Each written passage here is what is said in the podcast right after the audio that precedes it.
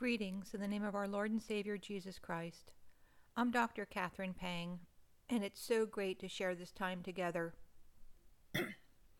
Welcome to The Living Way, the podcast ministry of the Christian Life Institute, and the Christian Life Institute's purpose to grow Christians forward, to live victoriously as overcomers in, but not of the world, through the hope and healing of Christ if you miss any of our messages, you can find a link and more information on our website at ChristianLifeInstitute.com. Our podcasts are available on Wednesdays.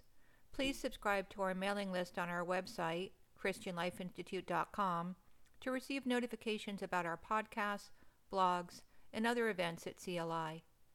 As we begin, you may want to grab a Bible and follow along as we share scripture throughout our time together. Our message today is titled Making Meaning of Trials. The title for the message today came from a quote by J.C. Ryle, who said, and I quote, Trials are intended to make us think, to wean us from the world, to send us to the Bible, and to drive us to our knees. J.C. Ryle was an Anglican bishop in the 1800s in England who heard this scripture one Sunday afternoon in church, and I quote, By grace you are saved through faith and not of yourselves. It is the gift of God. The succession of phrases brought full conviction to Ryle, and he said, Nothing to this day appeared to me so clear and distinct as my own sinfulness, Christ's presence, the value of the Bible, the absolute necessity of coming out of the world, and the need of being born again, and the enormous folly of the whole doctrine of the world. As we explore how we, you and I, as Christ followers, can navigate, stand fast, move through, and persevere through trials, we'll examine each one of the statements in Ryle's quote. Trials are intended to make us think. Trials are intended to wean us from the world. Trials are intended to send us to the Bible. Trials are intended to drive us to our knees. Let's begin with the first point Trials are intended to make us think. What does that mean? Think about what? Pause for a moment and see if you can identify your own responses to those questions. Now let's go to Scripture for a solid foundation as we dive into this first point. Trials are intended to make us think. Colossians 3 1 through 2 exhorts us if then you have been raised with Christ, seek the things that are above, where Christ is, seated at the right hand of God. Set your minds on things that are above, not on things that are of the earth. Romans 8 7. For the mind that is set on the flesh is hostile to God, for it does not submit to God's law. Indeed, it cannot. Philippians 4 8 reminds us whatever is true, whatever is honorable, whatever is just, whatever is pure, whatever is lovely, whatever is commendable, if there is any excellence, if there is anything worthy of praise, think about these things. 1 Peter 1:13 urges us, preparing your minds for action and being sober-minded, set your hope fully on the grace that will be brought to you at the revelation of Jesus Christ. Romans 12:1 through 2 states, I appeal to you, therefore, brothers, by the mercies of God, to present your bodies as a living sacrifice, holy and acceptable to God, which is your spiritual worship. Do not be conformed to this world, but be transformed by the renewal of your mind, that by testing you may discern what is the will of God, what is good and acceptable and perfect. Now that we have some scriptural foundation, let's circle back to Ryle's first point. Trials are intended to make us think. Before we can think, sort through, process, examine, deep dive, as we say at CLI and therapeutically, we must set our minds on the things that are above from Colossians 3:1. We must choose to set our minds on Christ, turn our minds off ourselves and set our mind on him as Romans 8:7 reminds us. If we set our mind on our flesh, which is hostile to God, we cannot submit to God. It is very hard in our humanness to step out of our flesh. When we are in the midst of trials, challenges, difficulties, temptations, it is very hard to look up, but God. The exhortation is imperative look up. If we set our mind on ourselves as Peter looked down while walking on the water towards Jesus, we will surely sink. To walk through our trials, we must look up and surrender, submit into the Spirit, and not allow the flesh to control, direct, or influence our choices. Remember one of our key scriptures at CLI, Galatians 5:16 through 17, and I quote, "But I say, walk by the Spirit, and you will not gratify the desires of the flesh. For the desires of the flesh are against the Spirit, and the desires of the Spirit are against the flesh, for these are opposed to each other to keep you from doing the things you want to do." Setting our minds on Christ, thinking about his attributes, the truth of who God is according to the truth of His Word will ground you, ground us in Him, and allow the Spirit to move in and through you rather than think on yourself, which is filled with so much flesh, self, and leads us away from the Spirit. As we think upon the truth of Christ according to the truth of Scripture, we can shift into Philippians 4 8 and the Spirit will move our thoughts to think on whatever is true, whatever is honorable, whatever is just, whatever is pure, whatever is lovely, whatever is commendable. If there is any excellence, if there is anything worthy of praise, which changes our focus. The first point, intended to make us think, is not only to ground ourselves in the truth of who God is, who we are in Him, and what He is able to do, but God to reflect for perspective. When we are in the midst of a trial, it's easy to lose perspective. It's easy to lose our way. It's easy to feel alone and abandoned, but God. The feelings and thoughts of isolation, forgottenness, abandonment do not equate with truth, as Scripture grounds us in truth. Remind yourselves God is with you no matter what. God is at work and has a purpose no matter what. Remind yourself that you must prepare yourself, thinking intentionally, choosing a focus. Setting your mind requires a spirit led choice. 1 Peter 1 3 exhorts us to prepare our minds, be sober minded, serious, in an attitude of humility, desirous of seeking, desirous of Holy Spirit led reflection and deep diving and orienting ourselves in His hope. A hope perspective is not necessarily a feeling. In fact, you may have opposite feelings. But God, with all of these shifts, they begin with a cognitive choice to focus forward, anchor into the truth of God's character and attributes. The purpose of this first point, trials are intended to make us think, is for transformation, to discern the will of God as we read in Romans 12:2 to be transformed by the renewal of your mind, that by testing you may discern what is the will of God. Thinking is not to think on whatever we deem important. Thinking is not to find what we think we need to find. Thinking is to turn into the transformative power of the Holy Spirit who can facilitate our shifting to the mind of Christ to thinking on the truth of God, to surrender into His truth so that we can see Him, His will.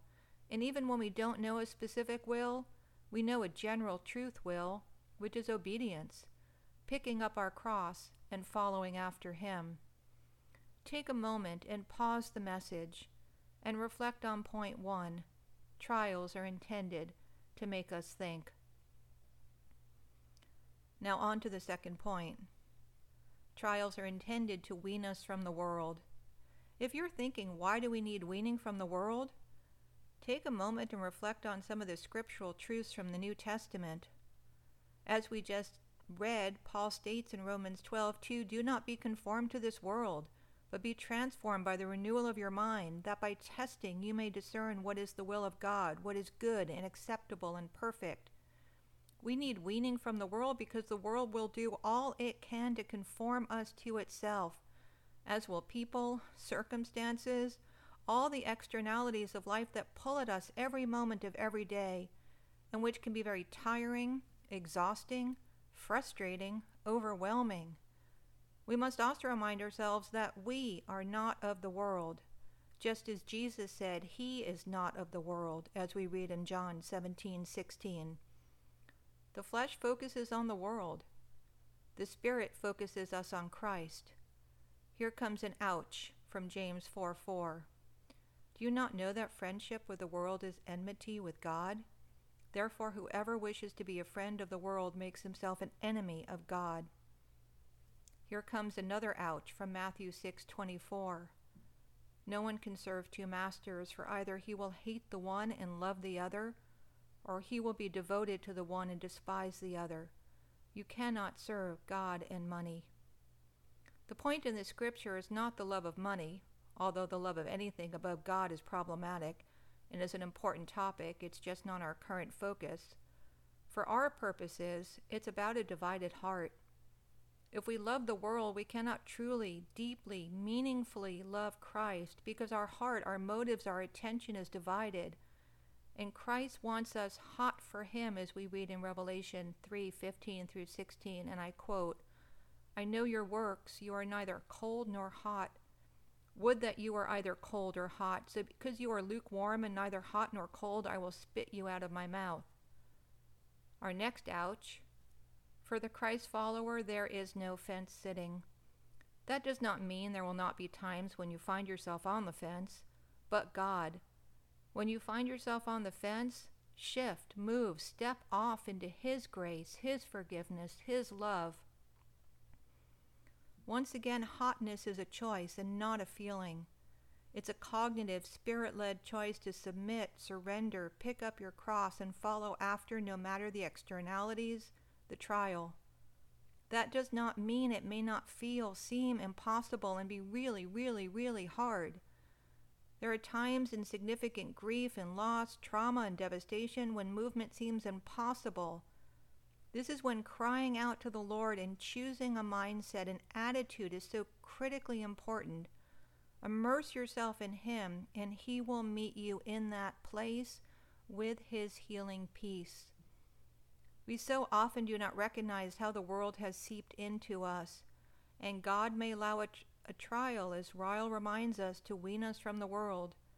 As we read in 1 John 2:16, for all that is in the world, the desires of the flesh and the desires of the eyes and pride and possessions is not from the Father, but is from the world. Now take a moment and ask yourself, are there events, circumstances, externalities in your life that have taken you captive, that are pulling you away from God? Are your desires and wants of the world or of God? That does not mean you cannot have material desires. Just check to see if they are driven by the ways of the world, the flesh, or others, rather than prompted and placed on your heart by God. We need to be weaned from the world, and sometimes God uses trials to do so. 2 Corinthians 4 4 is a great reminder, not only to the church in Corinth, but to you and I today in their case, the God of this world has blinded the minds of the unbelievers to keep them from seeing the light of the gospel of the glory of Christ, who is the image of God. Let us cry out, Lord, we need to see. Lord, we want to be weaned from the world and further attached to you as you are our vine and we are the branches, as we read in John 15:5. Which brings us to Ryle's third point. Trials are intended to send us to the Bible. As you may have noted, we have been grounding ourselves in scripture along our journey in this message. Let's begin with 2 Timothy 3:16. All scripture is inspired by God and profitable for teaching, for reproof, for correction, for training in righteousness. If you are struggling to believe that scripture is inspired by God and profitable in all ways, please pause the message now Seek out someone strong in the Lord and the Word to process through your obstacles and struggles. If you do not believe in the truth of Scripture, it will be very hard to anchor into Scripture. This is the same if you struggle with the truth of God's character and attributes as revealed in Scripture, as you will be less likely to trust and lean in if you're not deeply rooted, anchored in God's love, grace, mercy, forgiveness, holiness, righteousness, sovereignty, and all of his attributes. If you're struggling with God's character, you may want to read the blog titled What's Holding You Back from April 19th, 2021, and or talk with someone who is strong in the word and in faith. When we are feeling lost, overwhelmed, distressed in the midst of a trial of any type, the urgency of grounding in Scripture cannot be overemphasized. This is why at CLI we have as our second module infusion. Infusion is all about God's Word as nourishment for our soul, rehydrated through the loving, living water of Christ. We learn to read the Bible cover to cover without off roading, as we refer to it at CLI, taking in through the ingestion, intentional, prayerful reading of God's Word and its foundational truths, as we read in 2 Timothy 3:16 through 17. We learn how to build spiritual core stability through gleaning from God's transforming truths and allowing them to heal us and teach us to live practically in, but not of the world. In infusion, we advocate moving the bookmark. This means we begin in Genesis and we pray, then read. We may read one verse, one chapter, several chapters, an entire book, or more. Infusion is not a time for commentaries, deep exploration, theological exploration. The purpose of infusion is to take in the Word of God, preferably through reading with a pen and a highlighter, circling words that pop at you, highlighting phrases that pop at you, making notes in the margins as the Holy Spirit places thoughts on your heart. Yes, you can write in your Bible. We advocate interacting with the Bible rather than listening or using an electronic device so you can see it, feel it, touch it, interact with it. This is not to say that other mediums are not valuable, they are. Yet we want to learn to sit with the Word, turn the pages, move the bookmark from Genesis to Revelation over and over again, to infuse, immerse ourselves in the truth of His Word, to know Him, to grow in Him for conviction, for training in righteousness. When we are infused with His Word, we are equipped to stand firm and have the Holy Spirit bring to mind Scripture that we need most in the midst of the trial. In John 14:26 we read Jesus' words, "But when the Father sends the advocate as my representative, that is the Holy Spirit, he will teach you everything and will remind you of everything I have told you." So what can we glean so far? When we find ourselves in the midst of a trial, however you choose to define a trial, make a cognitive choice to look up, to set your mind on Christ, to remind yourself He is with you. He is sovereign God, and He always has a purpose, even when we cannot see or understand, as His ways are not our ways, as we read in Isaiah 55 8 through 9. Pause and turn into God Use the model of the Psalms to cry out to the Lord and deep dive into the Lord. Though I may not know what you have in this, but God, I choose to deep dive, to search, reflect, to cry out from Psalm 139:24, see if there is any offensive way in me, and lead me in the way everlasting from the NIV. Or point out anything in me that offends you and lead me along the path of everlasting life from the NLT. Let us think, reflect, search, and not fear his loving, gentle, and mercy filled conviction.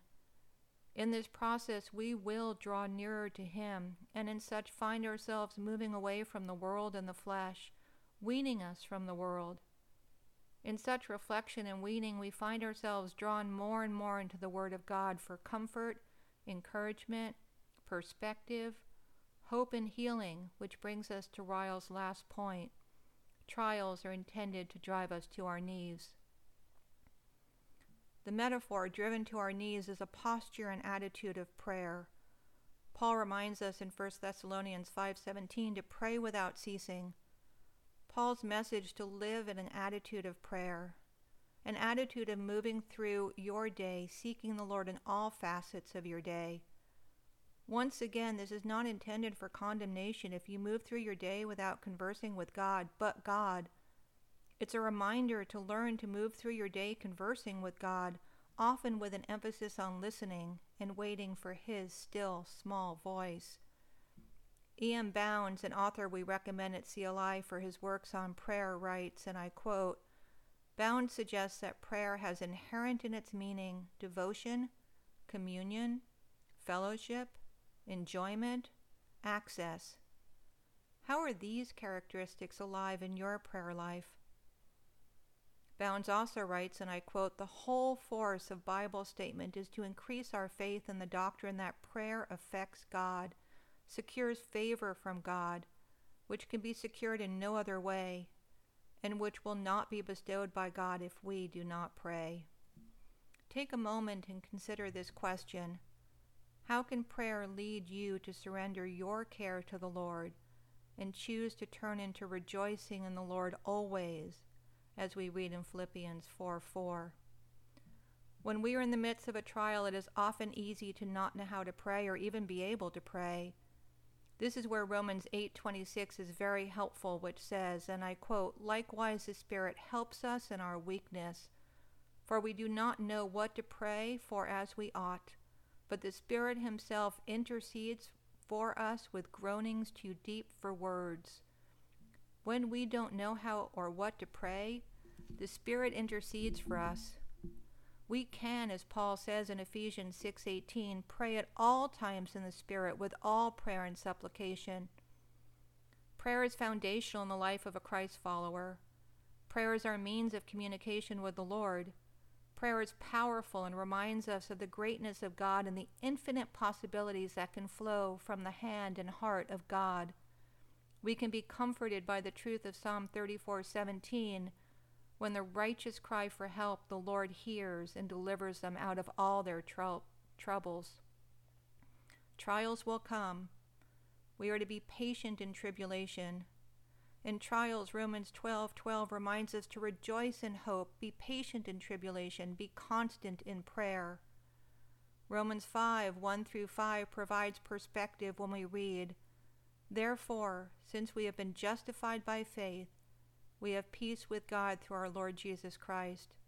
Through him we have also obtained access by faith into this grace in which we stand, and we rejoice in hope of the glory of God.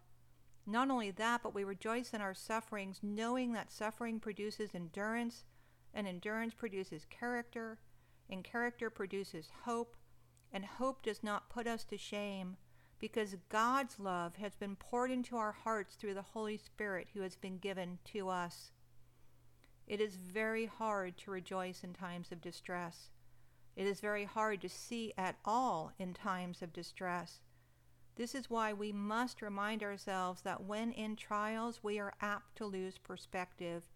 It is hard for us to see, to discern, to find a way, which is why we need the way, Christ Himself, so desperately, and why our infusion is so crucial, so that when the storms come, we are saturated with His Word and can lean into the Spirit, as we are often so depleted in times of trial.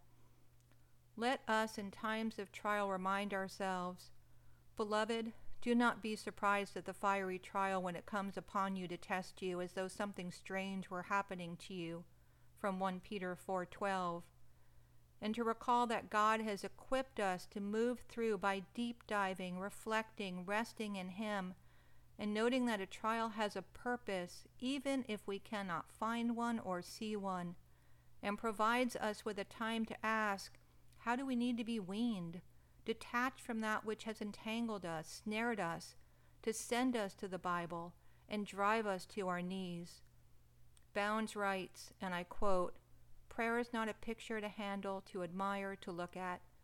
It is not beauty, coloring, shape, attitude, imagination, or genius. It is neither poetry nor music. Its inspiration and melody come from heaven. Prayer belongs to the Spirit, and at times it is possesses the Spirit and stirs the Spirit with high and holy purposes and resolves. Let us purpose to pray and persevere through the power of the Holy Spirit within all seasons and all trials in our lives. The purpose of the Christian Life Institute is palpable. We want all who profess Christ to taste and see that the Lord is good from Psalm 34 8, to truly, deeply, intimately, and personally want Christ to be your all in all. We pray this is a time of refreshment and growth. We value your prayers, we value your support, we welcome your emails. Please feel free to email us at radio at christianlifeinstitute.com. Thank you for joining us for The Living Way presented by the Christian Life Institute. Our podcasts are available on Wednesdays. Please subscribe to our mailing list on our website, ChristianLifeInstitute.com, to receive notifications about our podcasts, blogs, and other events at CLI. I'm Dr. Catherine Pang. Thank you so much for joining us today.